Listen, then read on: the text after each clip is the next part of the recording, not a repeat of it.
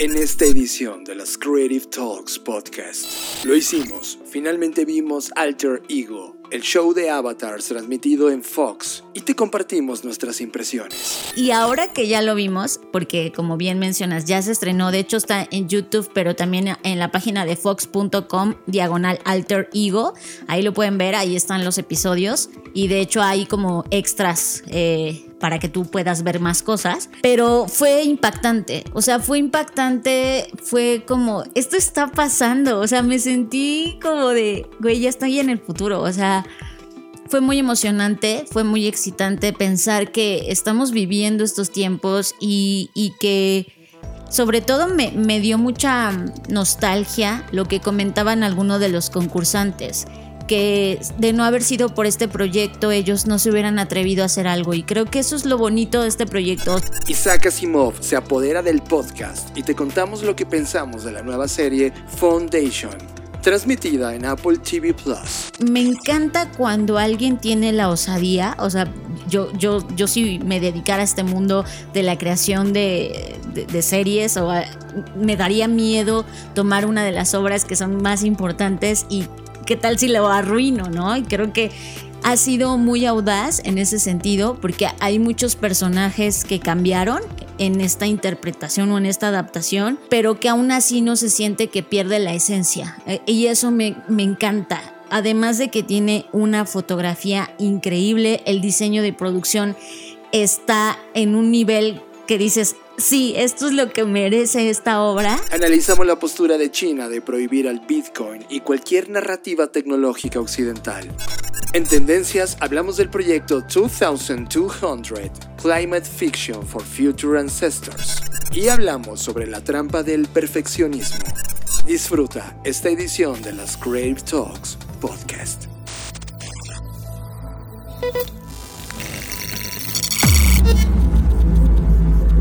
Black Creative Intelligence presenta.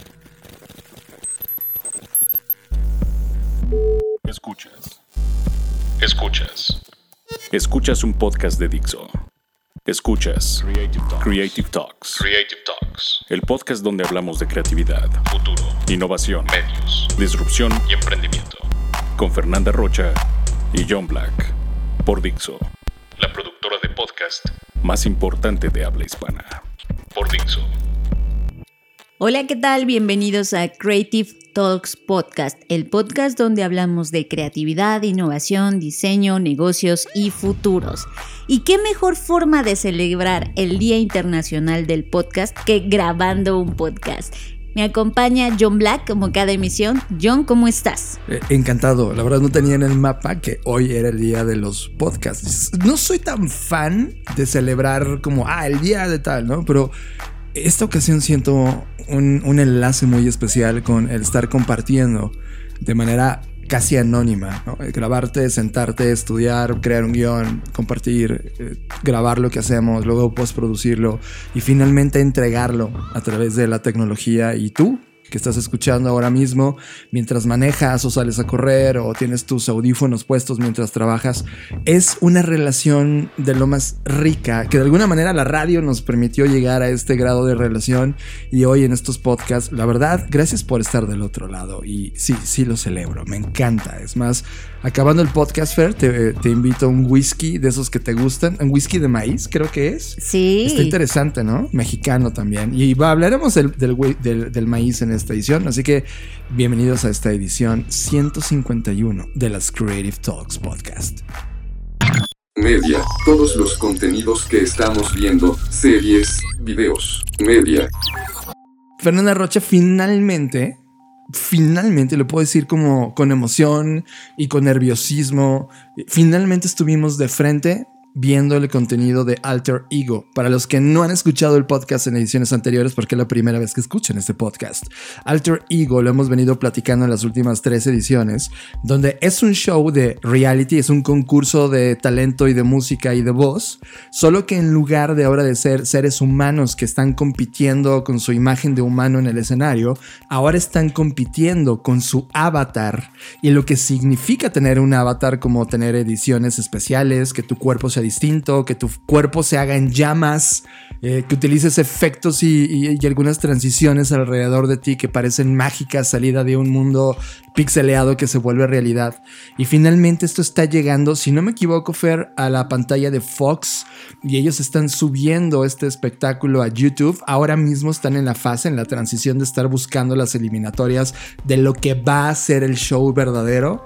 Y Fer, ¿cuál fue así, este primer impacto, este, esta primera vez que ya viste una, un, avatar cantando en ese escenario, ¿qué, ¿qué, ocurrió en tu mente? Creo que desde que vi el trailer, lo primero que generó en mí es mucha expectativa y como entender que humanizarse no necesariamente es la representación de un humano. O sea, entender que nuestra humanidad puede traspasar nuestro propio avatar que se nos fue dado, es decir, nuestro cuerpo, ¿no? Y eso me dio mucha emoción. Y ahora que ya lo vimos, porque como bien mencionas, ya se estrenó, de hecho está en YouTube, pero también en la página de fox.com, diagonal alter ego, ahí lo pueden ver, ahí están los episodios y de hecho hay como extras eh, para que tú puedas ver más cosas.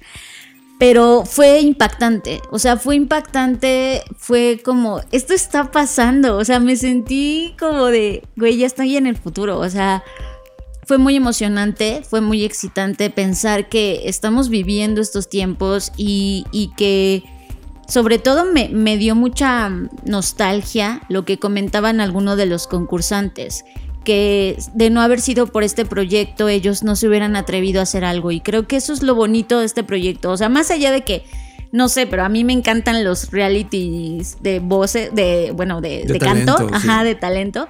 Pero más allá del formato, me gusta mucho cómo estos alter egos que se están creando son de personas que estaban buscando una oportunidad o personas que no se atrevían porque eh, su físico, su aspecto físico normal o actual no les permite ser o hacer X cosas y ahora a través de estos avatars lo pueden hacer.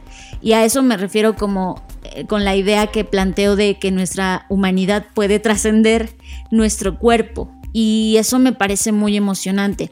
Y también como el statement que algunos de los concursantes tienen, ¿no? Porque obviamente de todas las personalidades están quienes usan esto como un mecanismo de protección, si lo queremos ver así, y quienes están convencidos que este es el siguiente gran mundo de los pop stars o rock stars. Y eso también me emociona. I would still be blown away. But the magic of what I'm watching, like you're looking at freaking art and science coming together. And if it was like here, I, my head would still be like blown off head emoji. My head is blown off head emoji and like star eyes all at the same time. Like, and you know that's hard to do because they, the phone don't allow you to put both emojis at the same time. Musical talent combined with this mind-blowing technology that we're all witnessing for the very first time. So to see that on stage happening in real time all together was was wild. I'm not ready to be a human pop star. I'm a digital pop star. Love it. Let's go. Yo creo que un momento icónico del show, Fair, y no sé qué, vayas a opinar tú, es cuando el equipo de, producción, eh, primero entrevista al ser humano, ¿no? Para, para, saber sus orígenes y el por qué está ahí y por qué decidió experimentar en esta cosa, eh, pues la verdad, única.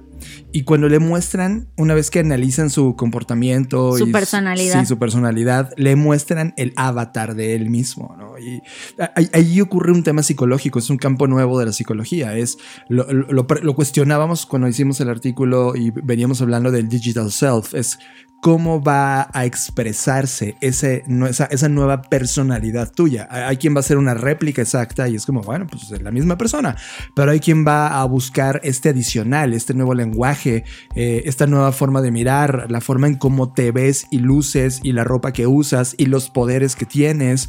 O sea, esta como resignificación de ese ser humano, ahora utilizado en este plano metaversal donde él es un avatar. Ese, este choque que, que, lo ves en pantalla, porque pasan como un previo, un extracto antes de que salga al escenario, y entonces puedas relacionarte con esa personalidad, para mí es novísimo. Esto es como, wow, o sea, aquí hay una nueva lectura de ese ser humano. Y creo que un segundo momento de choque es cuando los jueces, que los jueces también es muy interesante porque son personalidades que han estado en la industria musical pues ya durante mucho tiempo. Está Alanis Morissette, está Grimes, está Nick Lachey. Bueno, él es, él es como un poco neutral porque es actor más que músico. Y Will.i.am. Con él me detengo muchísimo, Fer. O sea, Grimes, ¿no? Creo que tanto Grimes como Will.i.am son dos personas admirables en el mundo de la innovación. Will.i.am en particular ha estado metido hace más de media década y media, década y media en temas de startups. Se ha invertido, ha, atravesado esta curva de qué significa innovar. Sí, totalmente. Eh, y justo por eso también me llama la atención, porque inclusive ellos que han estado en el mundo de la innovación, tuvieron este choque inicial, o sea, de cuando vieron de frente al avatar, de cuando empieza a cantar, o sea, es, es, impactante, o sea, yo moriría por estar físicamente ahí, ¿no? O sea, le, comentaba a John, imagínate ser de las personas que están viviendo el show en, en este momento y, y que estás ahí, o sea, el público llora, o sea, es, algo, es una locura, es una locura. Tú también lloraste, o sea, en el primer show te conmovió. Sí, a mí te digo, en el trailer fue cuando yo dije, esto está pasando, o sea, y me conmovió. O sea, sí la artificialidad del avatar y del mundo que está ocurriendo en el escenario, sí termina impactando en lo sentimental. Y no solamente a través del canto, sino a través de la historia que te cuentan durante unos minutos previos a que ese avatar salga al escenario, ¿no? Y creo que una fase, eh, la más impactante para mí, o sea, más allá de todo lo que hemos contado, es cuando al final del show a uno de los eliminados, muestran y, está cantando su avatar en paralelo con el ser humano. Eso estuvo impactante. Wow, qué choque. O sea, es en términos de producción, eso lo pregrabaron. Es decir, esta grabación de él cantando su canción de despedida está pregrabada, no está ocurriendo en tiempo real. Lo que está ocurriendo en tiempo real es que sí sale el ser humano y está interactuando con su avatar para luego convertirse en el ser humano. Eso Ah, eso es maravilloso. O sea, esa, ese, mira, puedo jugar en estos dos mundos. Y lo, interesante del talento presentado en esta primera, eh, pues, capítulo de las eliminatorias es que de los cuatro concursantes, una tenía toda la actitud de lo que significaba pisar ese escenario. Y eso me, me, llamó mucho la atención porque es una chica que literal expresa, y tú lo mencionaste anteriormente, el quiero ser la siguiente digital world star, dijo world star, rockstar. rockstar. I'm not ready to be a human pop star. I'm a digital pop star. Love it. Let's go. Y es como, de eso va. O sea, yo no sé si fue accidente de, esta convocatoria inicial, no sé si logran dimensionar, creo que tanto Grims como Will.i.am, creo que ellos sí logran dimensionar la importancia de la cultura digital y del nivel de entretenimiento que está ocurriendo ahora, es una nueva hipótesis, ¿no? es, un antes y un después, definitivamente. Creo que los primeros ejercicios que vimos en el escenario fue con Gorillaz, y lo hemos mencionado tres millones de veces, tanto Gorillaz, eh, eh, que, puso la, la muestra de lo que un avatar puede hacer en el escenario, y, definitivamente ahora lo estamos viendo en una pantalla de televisión. Si hay un antes y después, y, yo, eh, al menos en el capítulo número uno, eh, vibro. Eh, yo creo que las primeras dos canciones, Fer, me reservé porque no quería explotar en emoción y, y, y, está pasando. Y ya cuando termina el show, dices, ¿qué acabo de ver? ¿no? Y, le pasa al mismo Will I Am cuando dice, This is crazy, this is nuts. O sea, este impacto inicial de lo que está ocurriendo en ese escenario es el inicio de algo. Y ojo, ¿eh? Tecnológicamente hablando, Fer, te das cuenta que también hay una oportunidad enorme. O sea, todavía los avatars, ¿no? Los alter egos, no lucen tan fluidos como van a ser. O sea, también ellos están experimentando con tecnología. Ellos también están viendo cuál es la tecnología exacta de proyección en el, en el stage que al mismo tiempo logre verse en la pantalla. Es... A mí, ¿sabes qué me impacta, John? Que, por ejemplo, o sea, sabemos que la cantidad de vistas, o sea, al menos para nosotros no es como una meta alcanzar. Pero a mí lo que me impacta es que ahorita que ya se estrenó eh, el episodio 3, tiene mil vistas. O sea, yo no sé por qué la gente no está hablando de esto. No sé qué está pasando. ¿Dónde están las personas? Yo sí sé, porque eh, recuerda las curvas que hemos hablado de adopción. O sea, trata de decirle a alguien que es fan de la voz, ¿no? decir ahora que vea esto. Esto claramente es un espectáculo dirigido para personas que están en la cumbre alta de la innovación. Por eso llega este podcast. No está, no está esto llegando al podcast de todos, ¿no?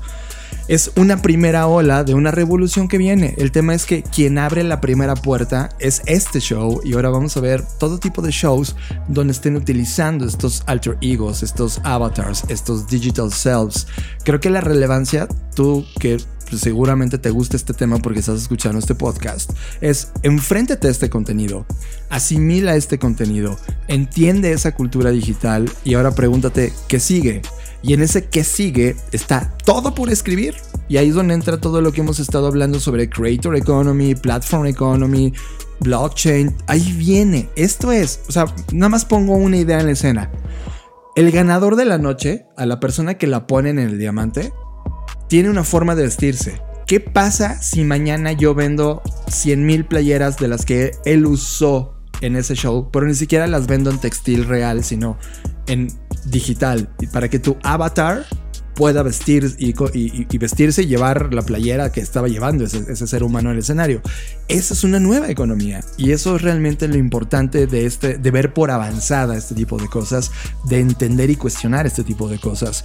Te permite entender hacia dónde se puede mover esa industria y cómo está y será el impacto cultural de esto.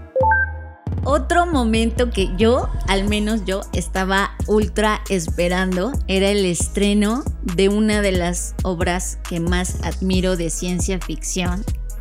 Y me refiero a The Foundation o La Fundación de Isaac Asimov. Para quienes ya son este, asiduos de la ciencia ficción, pues sabrán que Isaac Asimov es uno de los escritores no nada más más populares, sino desde mi perspectiva de los más visionarios en el mundo de la ciencia ficción. Y como saben, entre tantas cosas que escribió, pues está esta, esta, esta saga, por llamarla de alguna forma, en donde hay mucha discusión desde antes de la serie. Es decir, algunos dicen que eh, que esta obra consta de siete volúmenes, otros dicen que de 14, otros dicen que de 12, porque la fue escribiendo en diferentes tiempos eh, y bueno, cada quien ha intentado interpretar muchas de las cosas que están escritas alrededor de la fundación.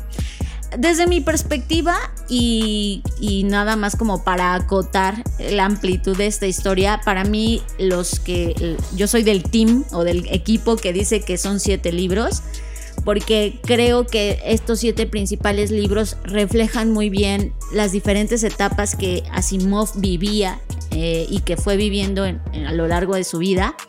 Por eso yo me quedo con eso.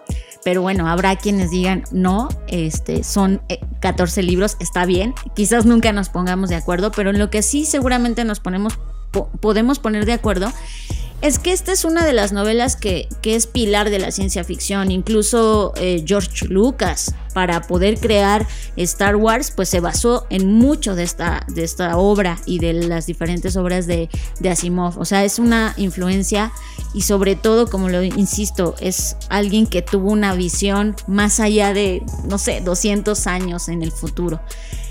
Mm, para mí ha sido muy emocionante y lo que más me emociona de todo esto es que está muy bien adaptada. Y ahí es donde entra, eh, quien hace esto es Apple TV o Apple, ¿cómo, se llama? Apple TV Plus o como se llame ahora. bueno, eh, el, el punto es, me encanta cuando alguien tiene la osadía, o sea, yo, yo, yo si me dedicara a este mundo de la creación de, de, series, o me daría miedo tomar una de las obras que son más importantes y ¿qué tal si lo arruino, no? Y creo que ha sido muy audaz en ese sentido, porque hay muchos personajes que cambiaron en esta interpretación o en esta adaptación, pero que aún así no se siente que pierde la esencia. Eh, y eso me, me encanta. Además de que tiene una fotografía increíble, el diseño de producción está en un nivel que dices, sí, esto es lo que merece esta obra. Y, la verdad es que me encanta. Eh, me encanta y además para quienes no hayan leído nunca la fundación ni sepan de qué estoy hablando, bueno, la digamos que la parte más importante de la historia, hay muchas, pero la más importante o gira alrededor de algo que se llama la psicohistoria. Dentro de esta, de esta obra hay esta, este concepto que desde esta perspectiva de la psicohistoria, la psicohistoria es una disciplina que mezcla la estadística, la psicología, la sociología, eh, el comportamiento del universo para poder pronosticar el, el comportamiento de grandes cantidades de personas. Y esta, o sea, el crear esta teoría dentro de la serie para mí fue lo más atractivo de la fundación. Me parece igual, creo, Fer, que yo no soy tan fan de Asimov, ¿no? Lo, he mencionado. Pero esto es absolutamente decente. Es increíble el, cómo está plasmado este pensamiento político, económico, social, cultural, cómo están enlazados distintas civilizaciones e inclusive los niveles jerárquicos y administrativos de estos distintos planetas y civilizaciones. Coincido contigo, la psicohistoria me parece una, un concepto brutal, esta posibilidad de entender estos movimientos históricos en, en recursos matemáticos es brutal y a tal grado que a ese nivel de evolución, ¿no? No se logra entender, o sea, es como algo satanizado, es, aunque es una sociedad basada en la ciencia, donde los clones y, la permanencia, eso me encantó, ¿no? Eh, que tengas un clon niño, un clon maduro y un clon adulto, ¿no? Tomando decisiones y, aprendiendo uno del otro durante generaciones y generaciones y generaciones, que de repente el concepto de psicohistoria a ellos les escandalice. Es como de, oye, deberías, deberías abrazar el concepto. Creo que es una obra de arte visual. O sea, es es una serie que cada, cada frame, cada decisión fotográfica, cada escenario ocurre en algo que puedes tomar un screenshot y imprimirlo y tenerlo como una obra de arte. Es, increíble cómo eh, lograron este hito artístico. A mí esta, esta, conversión de las letras hacia un mundo visual me parece de lo más complejo, atrevido y, que pende en un hilo donde puede salir todo mal o puede ser así de majestuoso. Sí, es, es que eso me refiero. es, es una obra que no nada más tiene muchos seguidores, sino que ha impactado tanto que yo tenía miedo que lo echaran a perder. Y, lo digo sobre todo porque hay dos personajes principales para quienes han leído la fundación. Eh, eh, existe un personaje que es Gal Dornick y otro personaje que también es muy importante en la historia que se llama Salvor Harding. Salvor Harding. Y em, en ambos casos, en esta ocasión, los cambiaron por mujeres. En la historia original eran hombres en la mediana edad, en la historia nueva son mujeres y no son tan grandes, son más jóvenes.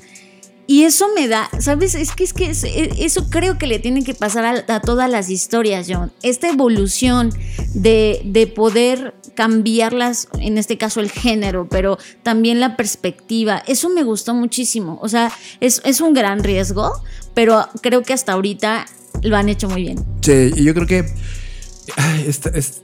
mira, llevamos un capítulo, ¿cierto? Sí, no, dos capítulos. Dos capítulos. Y basta dos capítulos para decir que esto es épico. O sea, esto, es, esto va a ser impresionante en la historia de la ciencia ficción televisiva. Y lo puedes abordar desde un tema de solo espectador y diviérteme, lo cual es una lectura muy baja de acuerdo a lo que estás enfrente. O puedes entrar desde una postura política y entender cómo funciona el planeta Estado o cómo funciona el sistema capital del Imperio Galáctico. O puedes verlo desde el punto de vista social. O sea, hay una cantidad de formas de entenderlo. Y cualquier capa o layer de lectura que le hagas a esta serie, en cualquiera, es una exquisitez. Me encanta, soy fan. Asimov, lo lograste. Pero, perdón, William Gibson. Yo siempre te dije que eras del equipo equivocado. Fuck them, siempre tienes razón, En fin, eh, pues para quien tengan este eh, sistema de streamer que es Apple TV, aquí voy a decir una cosa. Apple TV hace poquitas cosas, pero las que hace están increíbles. La verdad. O sea, e, eso me encanta porque no te da tantas opciones como otras plataformas, Netflix, Amazon, HBO, pero las cosas que hay ahí, al menos a mí, el 90% de las cosas que he visto en Apple me han encantado. Entonces, pues ahí está. Si tienes chance, ahí, ahí, lo encuentras. Que Netflix se convirtió en el reggaetón si fuera música, ¿no? y Apple TV se convirtió en el exquisito underground que no ha llegado a hacer reggaetón. ¿Sabes? Hay una exquisitez distinta. Como, como HBO, por ejemplo, HBO te das cuenta que hay contenidos que dices, wow, ¿no? Lo cuidan, cuidan cada cosa, son estrictos. Ya me imagino las decisiones de producción al interior. En Netflix es tortillería pura, es como, ah, masa, masa, historias, historias, lo que dé dinero. Acá están cuidando mucho eh, cada historia narrada eh, visualmente, por reputación, etc. La verdad es que lo vale todo. Sinceramente coincido contigo, Fer. Pues ahí está, 69 pesitos la suscripción. Así que pues está en ustedes aceptar ver esto, pero no, no, no se van a arrepentir, se los prometo. Solo para cerrar esta sección de media, que casi nunca la hemos metido, bueno, tiene como siete ediciones que hablamos muy poco, pero está ocupando demasiado, quiero poner un nuevo hito. Y sí, lo marco como un hito a que todo el mundo necesita analizar esto. Ya saben un poco de lo que pensamos sobre la Creator Economy. Y ahora saben lo que pensamos de los videojuegos y de los metaversos. Pues ahora, justamente de un videojuego que, que se ha convertido culturalmente en algo absolutamente relevante que se llama League of Legends. Ustedes ya saben de League of Legends, lo hemos platicado muchas veces aquí, y de lo fan que somos Fer y yo de League of Legends, no como jugadores, sino como el fenómeno cultural que se hace. Es brutal, por ejemplo, la competencia final de cada año es brutal. Bueno, pues League of Legends está brincando. El desarrollador de League of Legends, sabes que es Riot Games. Riot Games dijo, a ver, ¿qué pasa si con base en lo que sucede en League of Legends, de los personajes que están adentro de League of Legends, de hecho, la historia de dos campeones de League of Legends, ¿qué pasa si le hacemos una serie animada? Tomen la foto. Es un desarrollador de videojuegos, crea un videojuego slash mini metaverso, en donde genera una cantidad de horas y de millones de usuarios activos y que ha tenido tal influencia cultural lo que ocurre dentro de ese universo simulado llamado League of Legends que ahora brinca a un contenido que puedes ver bajo demanda que se va a convertir en una serie animada de Netflix a la altura de Dead Plus Death Love Robots a ese nivel de desarrollo visual nos mostraron un trailer de lo que se va a convertir eh, Arcano. Arcano es un nuevo cortometraje animado que justamente se va a llamar, lleva el título de todo lo que les he platicado de League of Legends. Y yo solamente les digo una cosa, si no lo han visto, véanlo. Y analícenlo no solo como consumidores, sino como creadores. The Creator Economy está aquí y está pegando fuerte, está tocando la puerta. Y vean cómo nace la historia y en lo que se va a convertir este aparato de generación de contenido. Ya no es una persona sentada en una hoja en blanco escribiendo un guion que luego pasa años en madurar y crear personajes y luego se lo vende a Netflix. Ahora es alguien que desarrolló código que se convirtió en un storytelling de código, que llegó a un videojuego, luego creó un universo online, creó todo un monstruo durante años y años y ahora eso está sacando historias hacia el mainstream. Es un canal totalmente distinto, una maduración totalmente distinta de las historias. Y creo que solo por ese pequeño salto de dónde proviene, vale la pena esperarlo y estar enterados de lo que Arcano se va a convertir para la industria del entretenimiento. Estás escuchando Creative Talks Podcast. La exploración espacial ha encontrado un nuevo momento de oro. ¿Cuál es el futuro de esta industria? Te presentamos nuestro nuevo reporte de tendencias Black Trends Exploración Espacial. Descarga exclusiva para suscriptores de la Black Creative Intelligence. Búscala en blackci.rocks. Presentada por Blackbot. What If. Tema de la semana. Este es el tema que nos robó totalmente la atención. Tema de la semana. En la semana, Fernanda Rocha, Víctor Ruiz nos compartió por Twitter un, oigan, ¿qué opinan de esto? Y creo que me parece trascendental. El, el tema es este. Todo el mundo sabe, y creo que en este momento quien no lo tenga claro, téngalo claro, China se ha convertido, ya no se va a convertir, ya se convirtió en el aparato cultural, económico, social más importante del planeta, inclusive tecnológico, en donde ha llegado un punto en donde, ojo, eh, y ojo lo que voy a decir, el control absoluto del Estado sobre todos los medios, tanto de producción como de tecnología, como de productividad, como de economía, etcétera. Que ojo, no lo apruebo, pero China está poniéndolo en práctica y le está funcionando, ojo con eso. Ahora tomaron la decisión de que ellos tienen una moneda digital, ya lo saben, y decidieron cerrar, bloquear, prohibir, hacer ilegal cualquier actividad de una moneda digital distinta a la China como por ejemplo el Bitcoin. Que aquí quiero dejar una diferencia, John, porque estás nombrando ambas monedas digitales y aquí hay un tema importante. Eh, este, esta moneda china digital no es como las criptomonedas. Una moneda digital eh, no es lo mismo que una criptomoneda. Y eso quiero dejarlo en claro para explicar lo siguiente. La razón por la que China decide crear su criptomoneda, y eso lo habíamos platicado un poco en otro podcast, pero es importante retomarlo, es que lo que China quiere, y ya lo sabemos, es tener este control, ¿vale? Y, por lo tanto, al querer tener control, pues está cerrado a movimientos descentralizados y abiertos, en este caso el blockchain y las criptomonedas.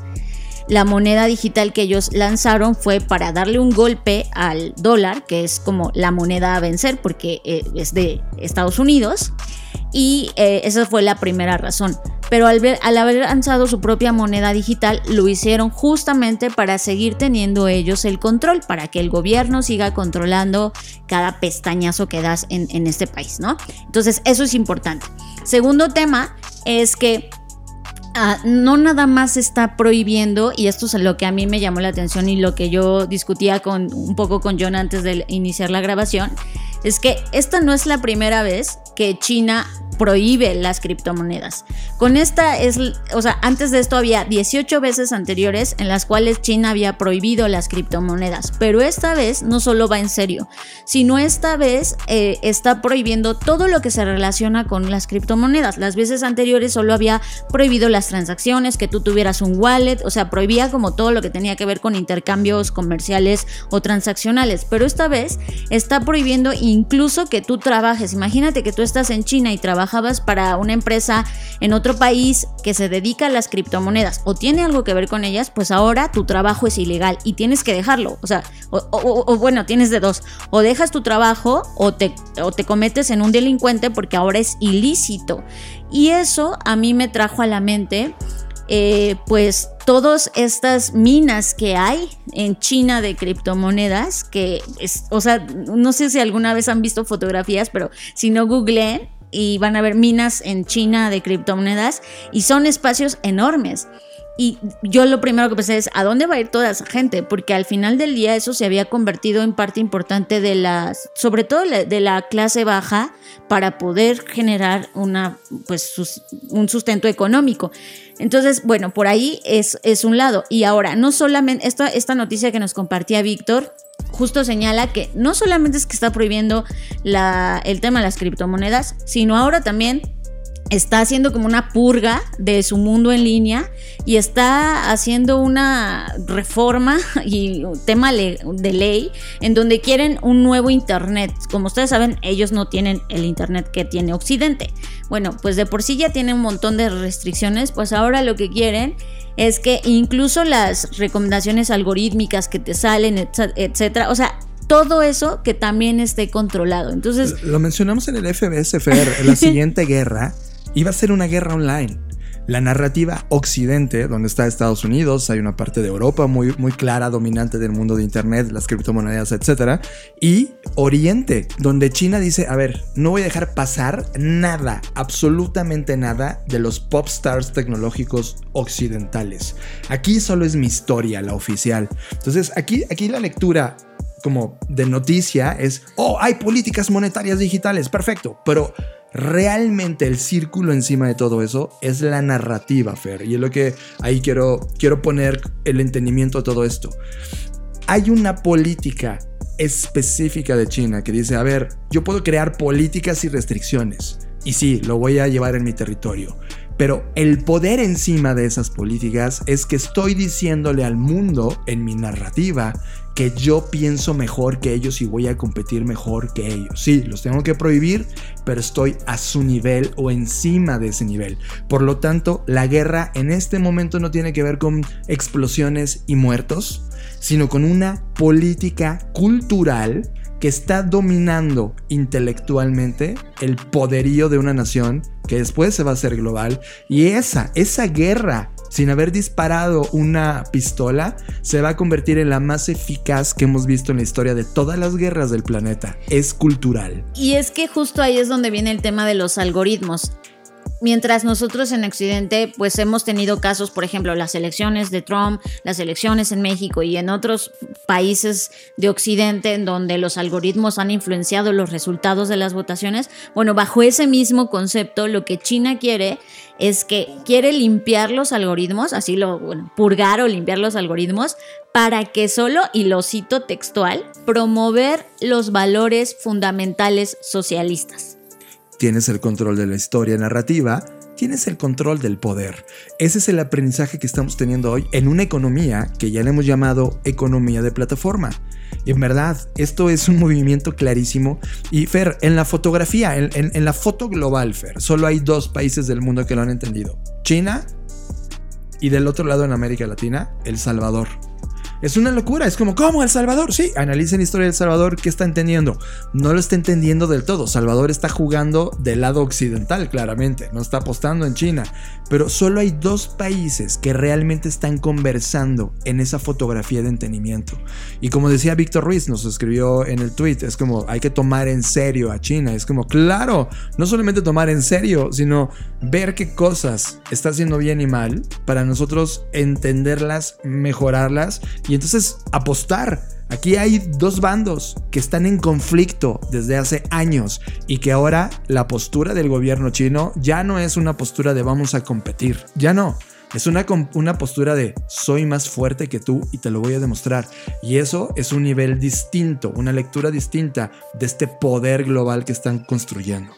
Y dentro de esta purificación hay otros fenómenos. Eh, hemos hablado también aquí de los K-Pop Armies, que son estas legiones, estos ejércitos de jóvenes que pues son miles, cientos de miles que pueden provocar diferentes movimientos. Ya lo vimos en diferentes eh, temas políticos. O lo que está pasando con Netflix. La, última serie que acabamos de ver viene de Corea. Esta, esta es, es la serie más vista de la historia de Netflix. Sí, pero a lo que voy con este grupo de jóvenes, porque esto es muy importante, es que el gobierno chino dijo, a ver, estos millones de morros, imagínate a los chinos diciendo morros, pero no, estos millones de jóvenes, pues representan un riesgo para nuestros intereses.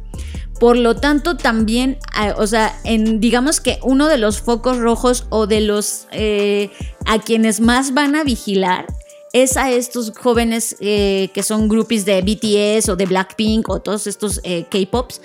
Y eso me llama mucho la atención porque ahí es donde viene la lucha de narrativas. Es, China quiere mantener su narrativa de su poderío, del emporio que tienen, de, todo, pero también están estos jóvenes que obviamente no están tan de acuerdo con estas, eh, pues, ¿cómo se dice? Restricciones que tienen de conexión, etcétera. Sí, hay que ver cómo en Hong Kong, antes de la pandemia, estaban justo manifestando todo esto, ¿no? Ellos, los jóvenes de que estaban en ese momento entendiendo las políticas que venían, decían, no, no, no, no, y había una represión brutal. Sí, y, y desde mi perspectiva esto lo único que va a generar, por eso también estoy como muy al pendiente, es que genere este, esta, así como en algún momento dijimos que la Deep Web era este mundo oscuro, que lo es, pero pero creo que eso es lo que va a dar origen. O sea, estas, estas restricciones, lo único que van a dar origen es que estos millones de jóvenes, en este caso en particular que estoy hablando de ellos, pues generen o hackeen o generen su propia red, eh, que va a ser una red oculta o irrastreable de, de todo esto que está haciendo el gobierno. Y es ahí donde me parece interesante, porque este tipo de fenómenos que se gestan en estas fricciones son en realidad lo lo mejor que le puede pasar, ¿sabes? O sea, eh, no es tanto lo que China va a hacer, porque China lo va a hacer, pero a mí lo que más me llama la atención es lo que está adentro, no en la superficie, sino lo que va a pasar ¿Cómo van estos jóvenes a lidiar con eso? ¿Qué se va a construir? Y eso me llama mucho la atención. Qué bien que lo pones, porque ¿sabes cómo me siento? Como si estuviéramos en los 60 del siglo pasado y los movimientos culturales de ese momento. Juveniles, exacto. Desataron los movimientos contraculturales que luego originaron las bases de lo que ocurrió en los 70s, 80s, 90s y lo que estamos viviendo hoy.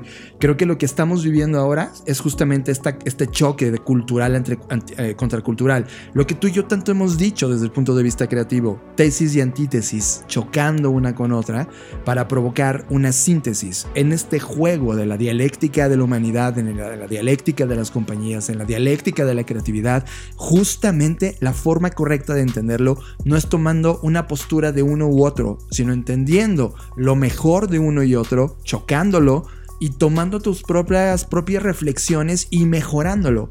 Tesis, antítesis y síntesis. Un movimiento que la dialéctica ha sido entendida hoy en día como movimientos creativos. Por eso Creative Talks, por eso insistimos tanto en entender qué significa la creatividad humana para resolver los conflictos o las tesis que están en el día de hoy manifestándose para pensar en algo mejor.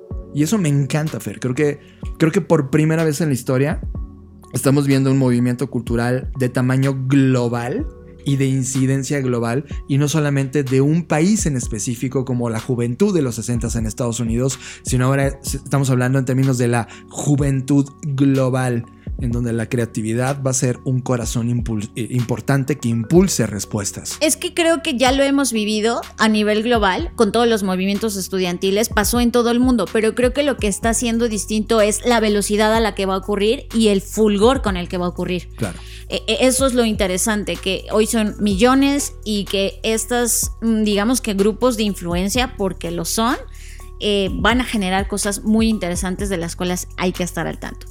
Estás conectado a Creative Talks Podcast. Cada 15 días, Luis Armando Jiménez Bravo e Imelda Schaeffer conectan los puntos más complejos de la economía, negocios, emprendimiento, planeación financiera y administración en Conectando Puntos Podcast. Bienvenidos a Conectando Puntos, el podcast en el que hablamos de economía, psicología, finanzas, sociología y básicamente cualquier área del conocimiento que nos ayude a tratar de entender este pequeño y loco mundo que llamamos sociedad. Conectando Puntos podcast de Black Creative Intelligence presentado por CESC Consultores, Conectando Puntos, disponible en todas las plataformas donde escuchas podcast. Radar. Hemos activado el radar de tendencias de la Black Creative Intelligence y te traemos la tendencia que más nos llamó la atención. Radar. Y bueno, vamos a seguir hablando de futuros, pero ahora lo vamos a hacer desde otra perspectiva y es desde la perspectiva de los artistas. Y, me encanta porque a lo largo de la historia de la humanidad, quienes han tenido más certeza y certidumbre sobre lo que va a pasar en el futuro no son los políticos, no son los científicos, sí, aunque usted no lo crea, son los artistas quienes han tenido la mayor sensibilidad y sobre todo la mayor, como lo digo, certidumbre de saber qué es lo que va a pasar. Y, eso me encanta y por eso siempre estoy como al tanto de qué está pasando en el mundo creativo, qué está pasando en el mundo artístico, porque ahí vienen las mejores señales.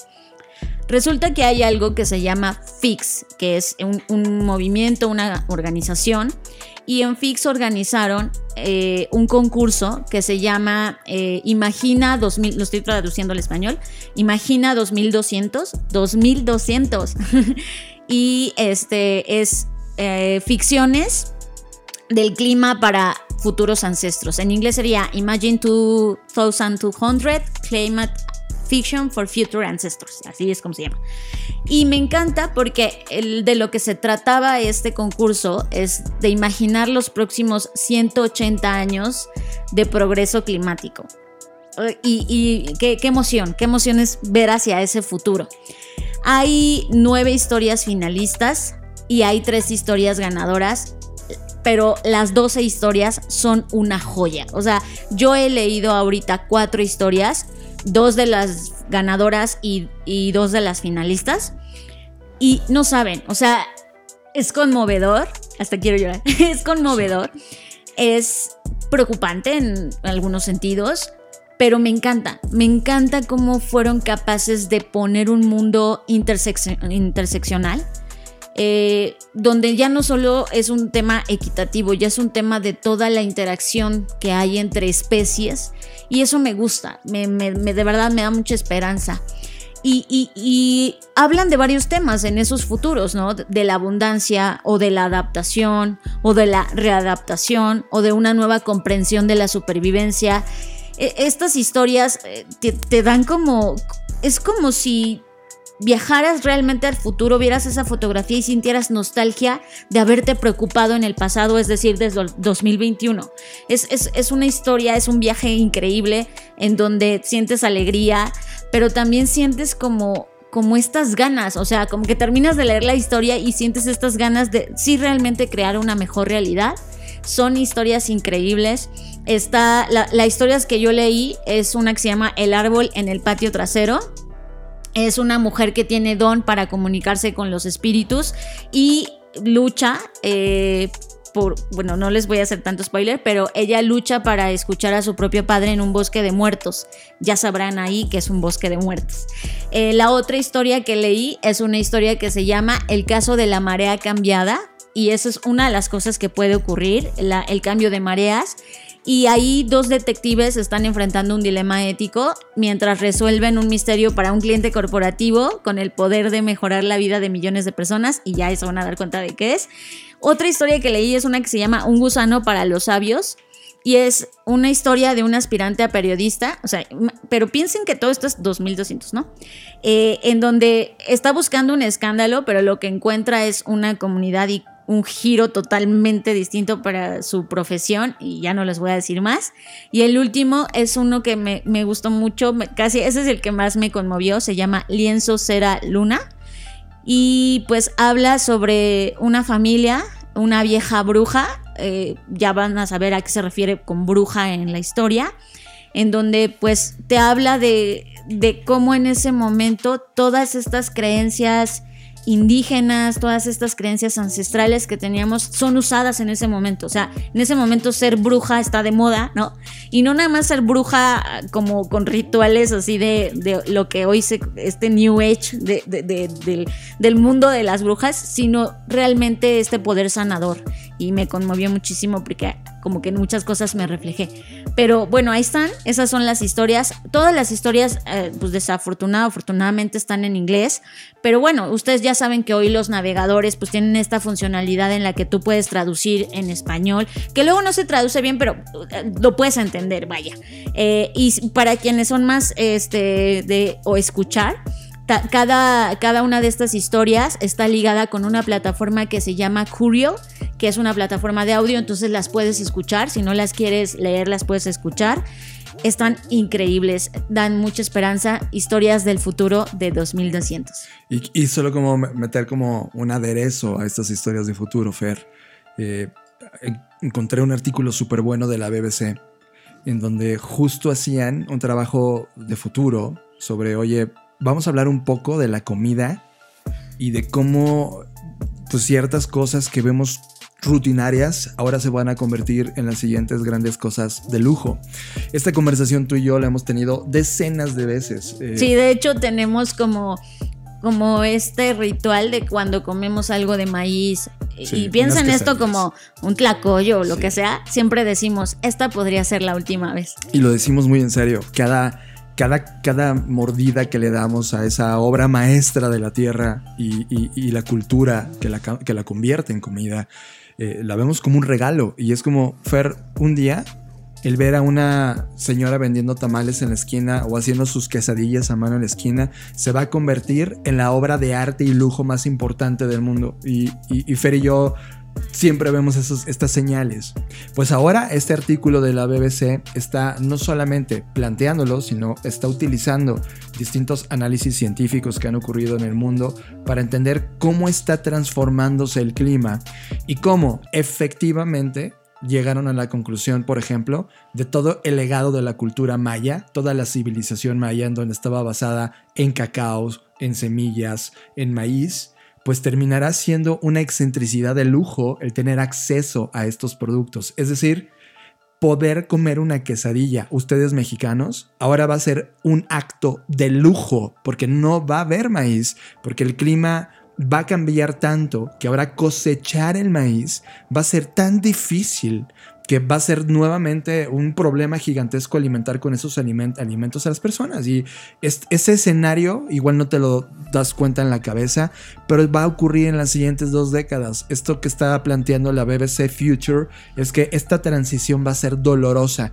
Y no solamente en términos de maíz, sino también café, chocolate Sí, a eso iba yo, que es muy preocupante y muy triste, porque justo eh, ayer que fue el Día Internacional de quienes toman café, del café, eh, hablaban justo de los datos, ¿no? De cómo el 60% de las especies de café pues están bajo peligro de extinción.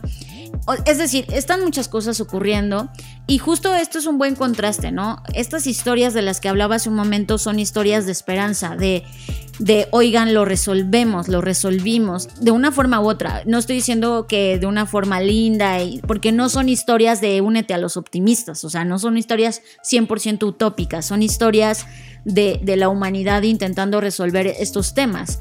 Y, a mí eso me da mucha esperanza, pero tampoco me puedo negar a la realidad de lo que estamos viendo, de los datos de que están desapareciendo especies. Lo sabemos desde hace años, que hay gente que está arriesgando su vida para proteger el maíz. O sea, hay muchas cosas. Y creo que la reflexión aquí es, uno, que valoremos que hoy podemos tenerlo y dos, que también ver y, y como que informarnos más sobre lo que podemos hacer y sobre de dónde viene nuestra comida. O sea, creo que hoy es muy fácil decir, ay, pues me sirvo un café y, seguro quienes están escuchando esto dicen, ay, pero pues, seguramente va a haber café y en alguna, de alguna forma lo vamos a resolver. Pero creo que también es interesante que nos involucremos, que, que nos cuestionemos sobre todo, creo que ese es el primer paso, cuestionarte de dónde viene todo esto y a qué costo lo estamos produciendo, a qué costo lo estamos consumiendo, porque eso pues al, final del día se va a convertir en una realidad.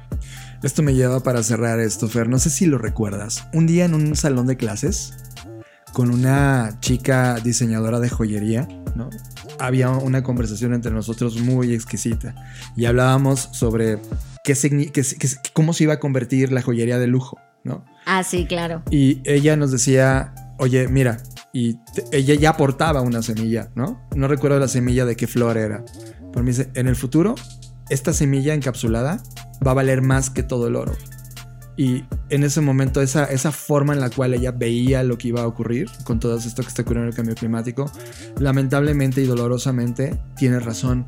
O sea, en el futuro imagínate que tú portas ya no un pedazo de oro ni de nada, o sea, es una, una, una semilla y cuánto puede valer esa semilla por lo que implicó ser la última semilla de esa especie. Imagínate cuando el maíz se extinga, porque todo esto que estamos hablando del café, el maíz, ya empieza a entrar en un periodo de extinción. Y, y es, wow, ¿cuánto va a valer esa última semilla? Ahora, por ejemplo, también para contrarrestar un poco esta noticia, eh, el día de ayer justamente eh, se, difundió que un grupo de científicos en Finlandia lograron eh, crear café de laboratorio. Y, y, yo pensaba, o sea, sí está increíble, sí es como wow, pero a lo que nos referimos es el café como hoy lo conoces, el café de ya no va a existir, ¿no? O sea, yo no estoy diciendo que no va a existir ya otro tipo de café, seguro lo vamos a poder crear, pero este café, el que está en la tierra, ya no va a ser. eso es lo que hay que reflexionar. Liberamos nuestra agenda el último sábado de cada mes para ofrecer consultoría de negocio, innovación, creatividad y estrategia para tu proyecto, negocio, vida o problema que quieras resolver. Te presentamos What If Sessions. What If Sessions. Las sesiones de consultoría democratizada de Blackbot.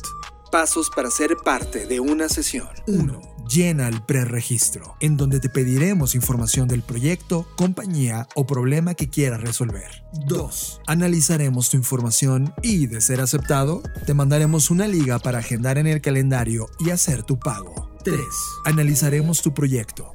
Desplegaremos una fase de investigación y diseñaremos una respuesta para ti. 4. Tomarás la What If Session, en donde te plantearemos nuestros descubrimientos y recomendaciones. 5 diseñaremos un plan de acción para que lo ejecutes. What Sessions. Aplicaciones abiertas ahora mismo. Visita blackbot.rocks y llena el preregistro. What Sessions. Un proyecto desarrollado por Blackbot y la Black Creative Intelligence. ¿Qué pasaría si? What if? John, hace un momento, en la sección de media, mm, intentaste mencionar un poco el tema de esta serie de Netflix, que por supuesto se ha convertido en la más vista a nivel global. Este, eh, el juego del calamar, como se conoció en español. Y no quiero hablar tanto de eso porque siento que es caer en la misma trampa de la cual habla la serie, ¿no? Lo cual es paradójico. Pero a través de esa serie creo que hay algo que muestra y, se enlaza con un artículo que se publicó en The Economist en la sección de psicología que me llamó mucho la atención y hago este enlace con, con esta serie y, y el artículo lleva por nombre La trampa del perfeccionismo. Y a lo largo del artículo narra o desarrolla cómo es que la sociedad nos ha bombardeado con instrucciones para ser más felices, estar en forma, ser más ricos. Y, y esta pregunta que me parece es una gran pregunta, ¿por qué estamos tan insatisfechos con ser ordinarios? Uf. Eso aunado a que acabo de terminar de leer un libro que se llama Effortless, lo uní totalmente. O sea, ¿en qué momento, por qué nos hemos comprado la idea de no ser ordinarios? Y, se nos, siempre se nos vende el que tenemos que ser extraordinarios. Y a partir de la lectura de este libro y de este artículo y de enlazar diferentes puntos, yo me doy cuenta que deberíamos aceptar que somos ordinarios, porque lo somos por más que nos han vendido la idea de tú eres diferente, sí, al igual que los otros billones de, personas que están en el mundo, ¿no? O sea, es como, no, no, con, no con esto estoy diciendo que no tengamos nuestra singularidad, eso lo creo totalmente. Cada uno de nosotros nos cocinamos de maneras distintas, vivimos de maneras distintas, eh, eh, aprendemos de formas distintas y eso va a estar ahí. Pero en el fondo, somos ordinarios. Eh, si ustedes ven fotos del universo, que afortunadamente cada vez tenemos más, de cómo nos vemos de insignificantes en la inmensidad del universo, pues te das cuenta que evidentemente somos ordinarios. Y no está mal, eso es a lo que voy. O sea, no está mal aceptar que eres un humano, que, que cagas, que comes, o sea, es, no está mal. De hecho, una de las cosas que hemos venido reflexionando yo y yo en los últimos días es cuidar a nuestro animal. Es come bien, duerme bien, descansa bien, vive bien. Porque eso es realmente de lo que se trata. Al final del día, si tú no cuidas a este, esta parte animal de ti, es decir, tus necesidades básicas, que por más obvio que suene, la verdad es que a veces se nos olvida, no comemos bien, no dormimos bien, no descansamos bien, no jugamos bien, y nos vamos olvidando y dejando esa parte con la falsa idea de es que todo esto es un sacrificio que me va a llevar a lograr el éxito de manera extraordinaria.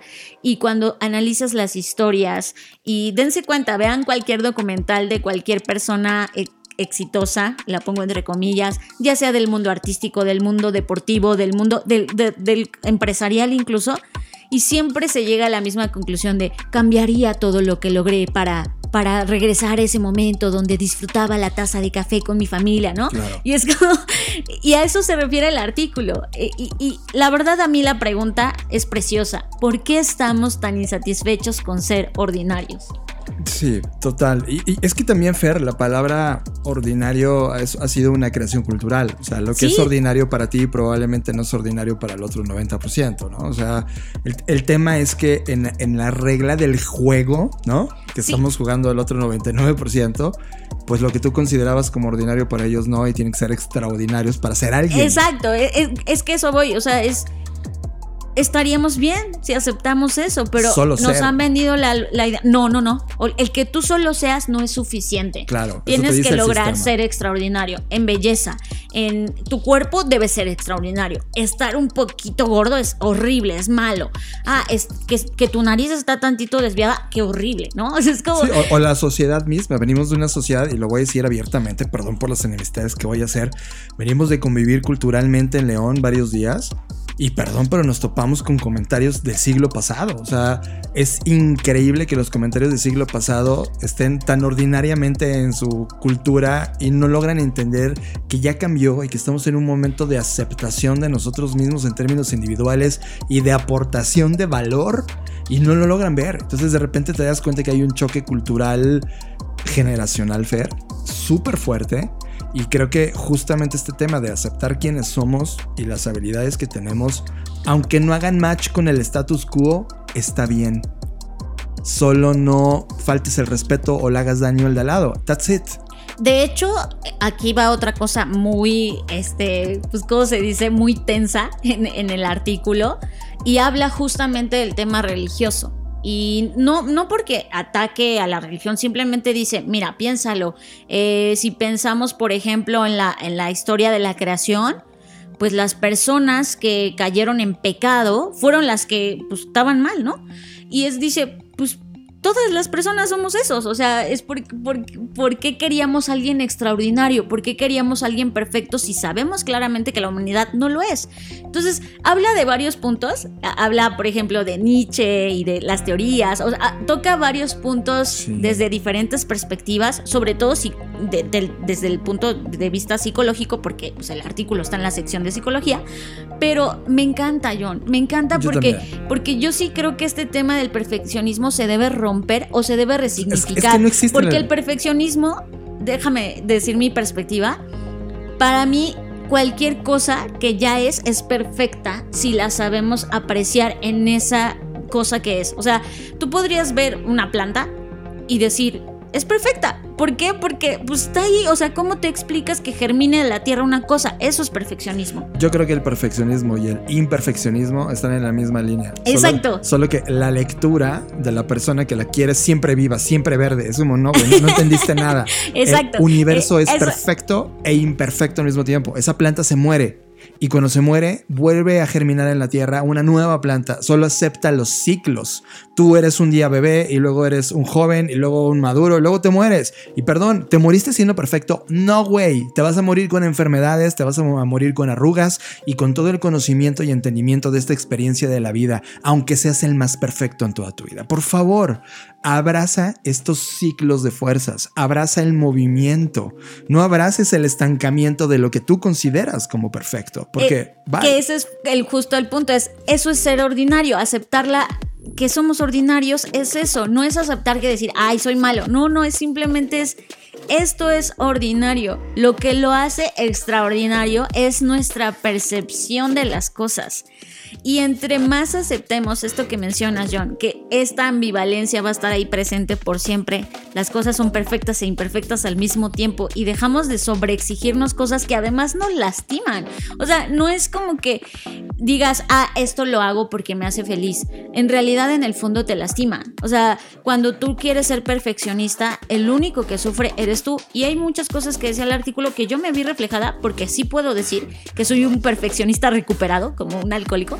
Porque, porque antes lo era, o sea, y yo antes era como, no, todo perfecto, y las cosas perfectas, y no me puedo equivocar, y no puedo hacer esto, y no puedo hacer aquello. No me puedo dormir. En serio, y, y pregúntenme si era feliz, o sea, era no, solo estaba sufriendo, solo me estaba lastimando, me estaba flagelando, porque tenía esta falsa idea de que si era perfeccionista y llegaba a esta perfección, pues ya, no sé qué iba a pasar. era como que, ¿qué iba a pasar? No sé, pero era mi meta, ¿no? Y cuando solté y cuando dije, esto no está bien, me está lastimando, ¿qué, cosa, qué clase de cosa que te lastima debe estar bien? Pues no. Y cuando acepté mi imperfección y dije, no soy buena en estas cosas, soy buena en estas cosas y eso es parte de mi singularidad y de ser ordinaria, porque al final del día somos ordinarios. Todos. Todos. Me encantó, o sea, y, y pude disfrutar mejor y sobre todo, paradójicamente, apreciar mejor la perfección de las cosas. Estás procesando Creative Talks Podcast. Finalmente llegó la hora. Durante décadas hemos soñado con escuchar nuevamente nuestro himno nacional en nuestro país, en nuestro autódromo, con nuestra gente y ondear nuestra bandera en la máxima categoría del automovilismo mundial, la Fórmula 1. Pero el día de hoy nos hemos planteado una pregunta muy seria. ¿Cuál es el futuro de la Fórmula 1? Hipótesis número 1. Motores eléctricos. La Fórmula E, por supuesto, abreviatura de eléctrico, es una categoría de competición de monoplazas organizada por la Federación Internacional del Automóvil, FIA, inaugurada en 2014. Su objetivo es convertirse en un laboratorio de investigación y desarrollo de vehículos eléctricos para promoverlos y acelerar su popularidad. Sirve también como escaparate de innovaciones y desarrollo en un marco que combina tecnología y deporte. La Fórmula E demuestra que el automovilismo no solo se trata sobre la competencia deportiva, sino que ahora se han agregado temas como sostenibilidad y con ello la promesa más seria sobre el futuro de las carreras. Hipótesis número 2. Pistas climáticas controladas. Los eventos climáticos de 2021 son tan solo el inicio de una cadena de desastres provocadas por el aceleramiento del calentamiento global del planeta. Fue así que vimos carreras cancelarse, horarios recorrerse y coches desacelerar por la intensidad de las lluvias, lo cual replantea por completo la logística de fechas, locaciones y sobre todo una pregunta importante. ¿Necesitamos diseñar pistas climáticamente controladas? Imagínate enormes estadios pensados como un gran foro de televisión en donde puedan correrse distintas configuraciones de carreras diseñadas para explotar al máximo el performance de cada vehículo, sin tener que padecer el violento clima fuera de ese foro. Hipótesis número 3. Inteligencia artificial. ¿Cómo será una competencia en donde el procesamiento de datos, algoritmos complejos e inteligencia artificial se sumen a la creatividad y talento del piloto? ¿Qué tipo de nuevas competencias veremos en esa colaboración máquina-humano? ¿Veremos una nueva categoría de automovilismo? Esas preguntas están por contestarse en esta década. Hipótesis número 4. Carreras metaverso. ¿Te imaginas conducir un auto en una cabina, pero que la carrera se pueda ver solo a través de un metaverso? El primer salto de esta realidad lo están haciendo todos los simuladores, videojuegos y competencias de eSports, los cuales están llevando el espectáculo al siguiente nivel. Veremos nuevas ligas de automovilismo en metaversos, con pilotos profesionales, la mayoría niños, que participarán en estas nuevas ligas. ¿Te imaginas la fusión de la belleza y velocidad de la Fórmula 1 con el nivel de batalla de un Mario Kart? Definitivamente, esta es una nueva categoría de entretenimiento. Para más información visita YouTube y busca el documental Motorsport in the Electric Age, presentado por el defensor de los vehículos eléctricos Roger Atkins, el cual se pregunta si todavía podremos ver una carrera de Fórmula 1 en 2031. Nos vemos en el futuro. Fernanda Rocha, llegamos al fin de las Crave Talks. Gracias por haber llegado hasta acá. Y tenemos un par de invitaciones, ¿no? Bueno, pues sí, la verdad es que a veces nos preguntan como que eh, qué cosas ver, qué cosas leer, en qué cosas a nosotros, o sea, como que ustedes qué ven o qué eventos, etcétera. Y pues ante esas preguntas quiero agregar esta invitación, que obviamente pues no es nada forzoso, cada quien decide si lo quiere hacer o no, pero el 9 y 10 de noviembre de este año va a haber un evento de la revista Wired que se llama Rewired y en este evento, pues la intención es entender, por supuesto, que el mundo está enfrentándose a, muchos desafíos eh, que son considerados los más críticos de todos los tiempos y que si bien eh, la última década ha marcado el comienzo de una aceleración tecnológica, los últimos 18 meses han provocado un cambio social, o sea, que nadie imaginaba, ¿no? Entonces, ante esa situación que estamos viviendo, pues la idea de este evento es pues poner en la mesa soluciones sostenibles, estratégicas, tácticas, innovaciones que podemos considerar para afrontar estos desafíos. Me interesa mucho porque van a estar personas que me interesa ver qué van a decir. Por ejemplo, va a estar el CEO de Moderna y es como, a ver, cuéntanos qué va a pasar. Eh, también va a estar Timmy Hebrew, que es esta eh, pues chica que se enfrentó a Google porque fue despedida por Google en, diciembre del 2020 pues, por un tema de ética que fue en la inteligencia artificial fue exactamente. De hace dos meses. Entonces bueno ella también me interesa mucho su perspectiva. Van a estar personas que también sigo como Amy Webb de, del Future Today Institute va a estar bueno van, van a estar varias personas que la verdad es interesante sus perspectivas y bueno, pues ahí está, se pueden registrar, es gratuito, 9 y 10 de noviembre, tienen muy buen tiempo para, para agendárselo. Claro, si estás escuchando esto en la línea del tiempo del 2021.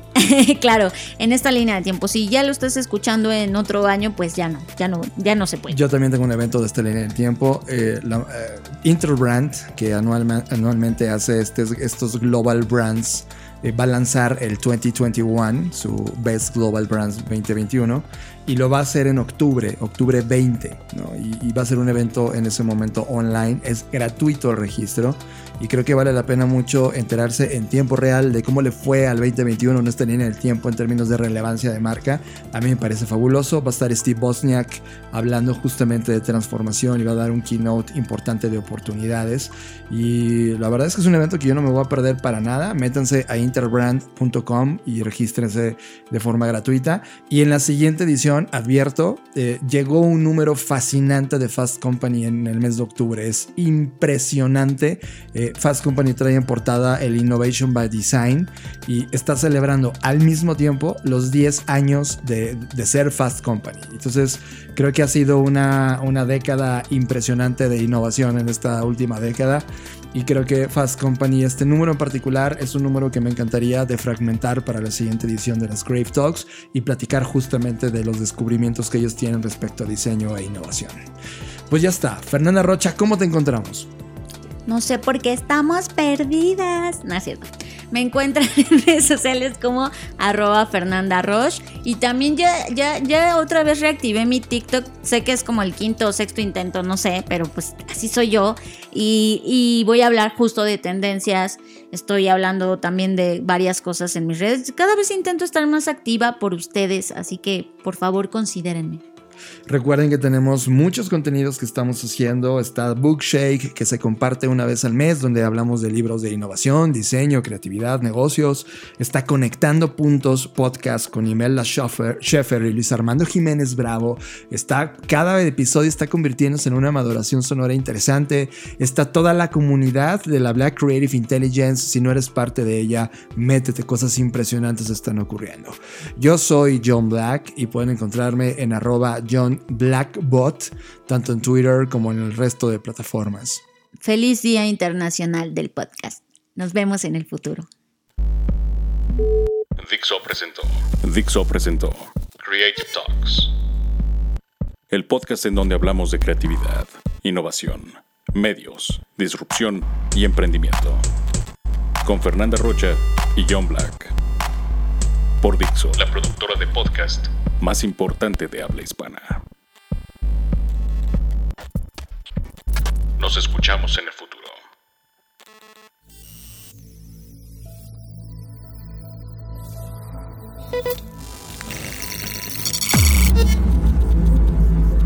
Black Creative Intelligence presenta